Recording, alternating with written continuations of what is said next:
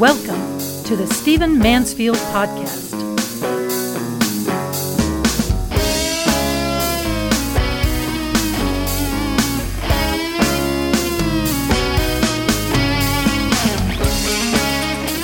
As I'm sure you know as you're listening to this podcast, John McCain, the senator from Arizona, has died. It's in the news, it's on every broadcast, it's on every news source on the internet. And I, want to talk to you just for a moment about some things that I learned from John McCain. I only met him once. Um, some of some of his uh, grandchildren are friends of mine. Um, I don't. I'm not claiming any close connection at all. I simply admired him. Uh, I simply learned from him. And so let me talk to you just for a few moments in the midst of all of these tributes that are happening and before he is even buried at the U.S. Naval Academy, by the way, which I'm thrilled for because, of course, I live not too far away and plan to uh, visit his grave often. But uh, be- before, uh, in the middle of all of these other tributes, let me tell you what um, I have gained most from the life of John McCain. Uh, first of all, there's there's a story that's often not told, or at least not remembered very much about his life, that has always stuck with me and has challenged me as a man. We all know that he was captured during the Vietnam War.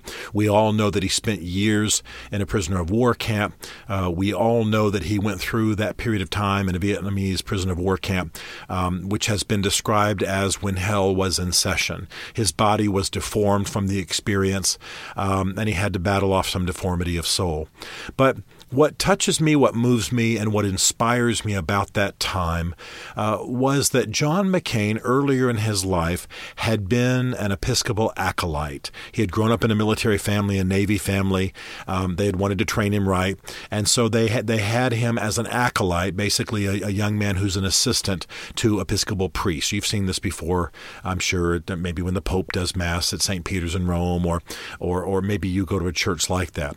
So these are young men, boys, really teenagers um, who are dressed in robes, and they're assisting, they're handing the priest the things they need, they're holding books, they're carrying crosses, or they're carrying candles, or carrying Bibles, or things like that. That's what John McCain was as a young boy. Well, as a result of being an acolyte, as a result of being raised in that environment, he just automatically learned a lot of the language of an Episcopal service, of Christian lore, of Christian heritage. So he, of course, would have known the Lord's Prayer. He, of course, would have known parts of the Book of Common Prayer. He would have known the Apostles' Creed. He may have known the Nicene Creed. Um, he had memorized large portions of, uh, of hymns because he sang them all the time and knew them. Um, he, he knew certain sayings, certain phrases. He knew a little bit of the difference between an Easter liturgy and a regular liturgy, etc., etc., etc. Well, the reason that's relevant is that when he was in a prisoner of war camp, just having uh, incarnated, just having taken in those words, that sense, uh, that, that that that that language from Christian heritage, it virtually made him the chaplain of his fellow prisoners. Uh, he could suggest hymns. He could teach them a Christian language. He could teach them parts of the Book of Common Prayer. He could help them learn um, the great creeds and some of the great hymns from history. And so, just by having absorbed the language, uh, even though I think he would say he wasn't, you know, that deeply spiritual. I mean, he was definitely a Christian in the sense that he went to a went to a Christian church, came from a Christian family, and and, and, and was a God and country, devoted to God and country. The fact is that that I don't think he would have said he was that pious at that time. In fact, I've actually heard him say that.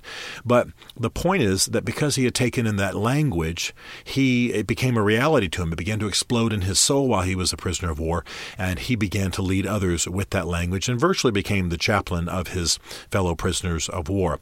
There were specific services, Christmas Eve services, things like that, in which he could bring that language up from his many years of being an acolyte. This moves me. This touches me. This makes me want to remember memorize poems and, and creeds and things of that nature, uh, things that are important to me, things that challenge me as a man, things that inspire me as a Christian. And I actually have, uh, it, I use Mac devices, so I have a, a section called Notes on all my devices. Those of you who use Mac devices will know what I'm talking about. And in the Notes section, I, I have had for years a section called McCain's. That's what I'll call them for the rest of my life, the McCains.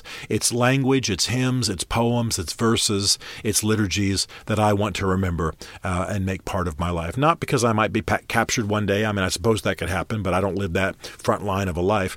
Um, but because I want that stuff living in my soul.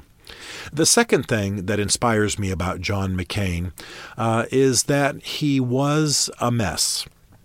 You, you need to know this, and he's not hidden it from us. Um, he was he was not the best student and, and messed up at the Naval Academy, even though he graduated. Um, he when he came back from being a POW, he he has said publicly again. I'm not picking on him. He said all of this. He drank too much. He abandoned his his first wife. Um, he he messed up he messed up his life. He caroused around. Um, when he got into politics, he has admitted he made mistakes. And I'm not just gunning, for, I'm not talking about Sarah Palin necessarily. He made other mistakes. He made position mistakes, policy mistakes. Um, he has a temper. He got angry. He was crass with, uh, with the reporters. Uh, he was harsh with some of his people. Um, and people are remembering that today. People are, people are saying, you know, this was, this was not a perfect man. But what I love about him, what I'm inspired by uh, in his life, is that he rose above those things. Today, amidst all the tributes, those things are being said in passing. They're being said as though they're things he overcame. What's being remembered is his grace and his nobility. Um, and what I specifically love is that he's being remembered for kindness. He's being remembered for civic grace, as Peggy Noonan called it. He's being remembered, for example, for the fact that he has asked his two political opponents, both of whom bested him in their race, to speak at his funeral. Barack Obama Obama and George W. Bush. Um, he's being remembered for uh, for being kind to people. He's being remembered for saying kind things about Barack Obama while he was running against him. He said, "I can't wish him luck, but I can wish him well." I mean, this is this is something we don't have very much on our national scene. And so, what I love is that John McCain bested himself. He mastered himself. He he he arose above his earlier uh, way of life. Um, I, I only know one McCain grandchild, and it's a, it's a grandchild uh, connected uh, from through the line of the first wife. So this is the side of the family that was sort of abandoned and diminished. And I, again, I'm not trying to get into family dirt. I don't know enough to even know the dirt, but that's got to be painful. That's got to be hard. Um, so I'm I'm not lost on the fact that McCain could be difficult. At the same time, at the at, at, throughout his life, as as he as he got older and as he learned lessons, um, he was kind, he was forgiving, he was gracious, um, he could he could forgive. He could let people off the hook.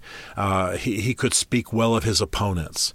And that's what he's being remembered for. I assure you that, that nobody really is remembering today, you know, the drunken years or the abandonment of his wife or the, or the carousing around. He actually used the word whoring in a speech I heard. Um, they're not really remembering that. I mean, they might, it might come to mind, but he so lived beyond that. He so created a legacy beyond that that uh, it's not what people have to, to dwell upon. And this this means a lot to me because we're all going to make mistakes. I certainly have. Uh, we're all going to make mistakes, but the the potential is there for us to live and create a legacy beyond our lesser selves, beyond the lesser angels of our nature, the demons of our nature, and live instead, as Lincoln said, in the better angels of our nature. And I, am thrilled to know that. I'm thrilled to know uh, thank God I haven't made massive life deforming, you know, kinds of mistakes. I haven't killed anybody. You know, I haven't murdered anybody. I haven't gone to jail. I mean, I'm talking about big, massive things. I've certainly made mistakes. I've certainly wronged people. I've certainly done things I shouldn't have done. Um, but the but the good news is that in this life, both because there is a God and because this is the elasticity of the human soul, we can live in such a way that we live that we create a legacy beyond our lesser selves, and that's what John McCain means to me. One more thing. You know, I have said many times because this politics is largely about public affairs and about uh, what's going on in the world and about politics to some degree. I've said many times that I am right of center, but I'm not extreme right. And that's exactly true. It's where my Christian faith lands me, it's where my understanding of American politics lands me. In fact, most Americans are slightly right of center, according to polls. And that's where I am. And I appreciated the fact that John McCain held that territory and championed it.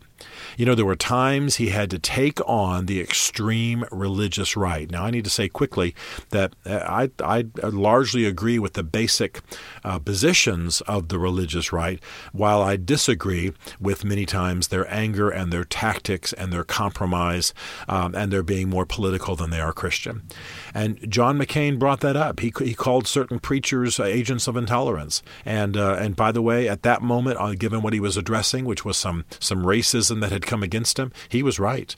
Um, he was definitely right of center. He was definitely conservative, but he was not extreme right. He could reach to the left. He could build coalitions. He could work with Teddy Kennedy. He could work on McCain Feingold. He could do things that needed to be done uh, across the aisle. And he's going to be lionized in the Senate for that because it's so rare today. In fact, I, I do hope that they rename the Russell Building, um, the McCain Building in D.C. I'm there often, and I, I would love to say that name often often. I honor Mr. Russell, but uh, he's several generations back. I, I, really hope that that this that this building is renamed for, for John McCain because I'd love to spend the rest of my life saying I'm going to a meeting at the McCain building, which I say about every month when I'm in D.C.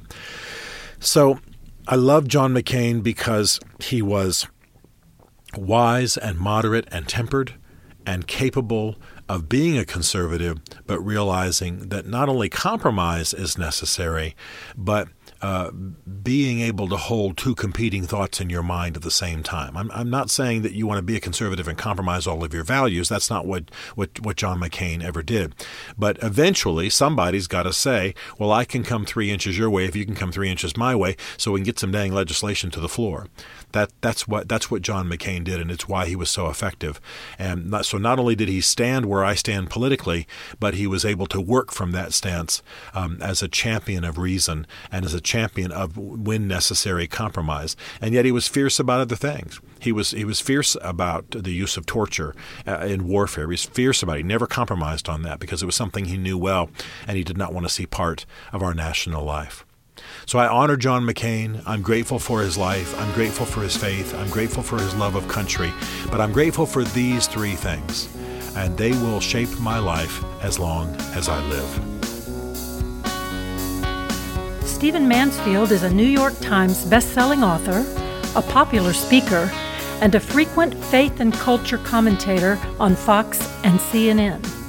His groundbreaking books on faith and society include the Faith of George W. Bush, The Search for God in Guinness, Mansfield's Book of Manly Men, and Lincoln's Battle with God. Learn more at stephenmansfield.tv.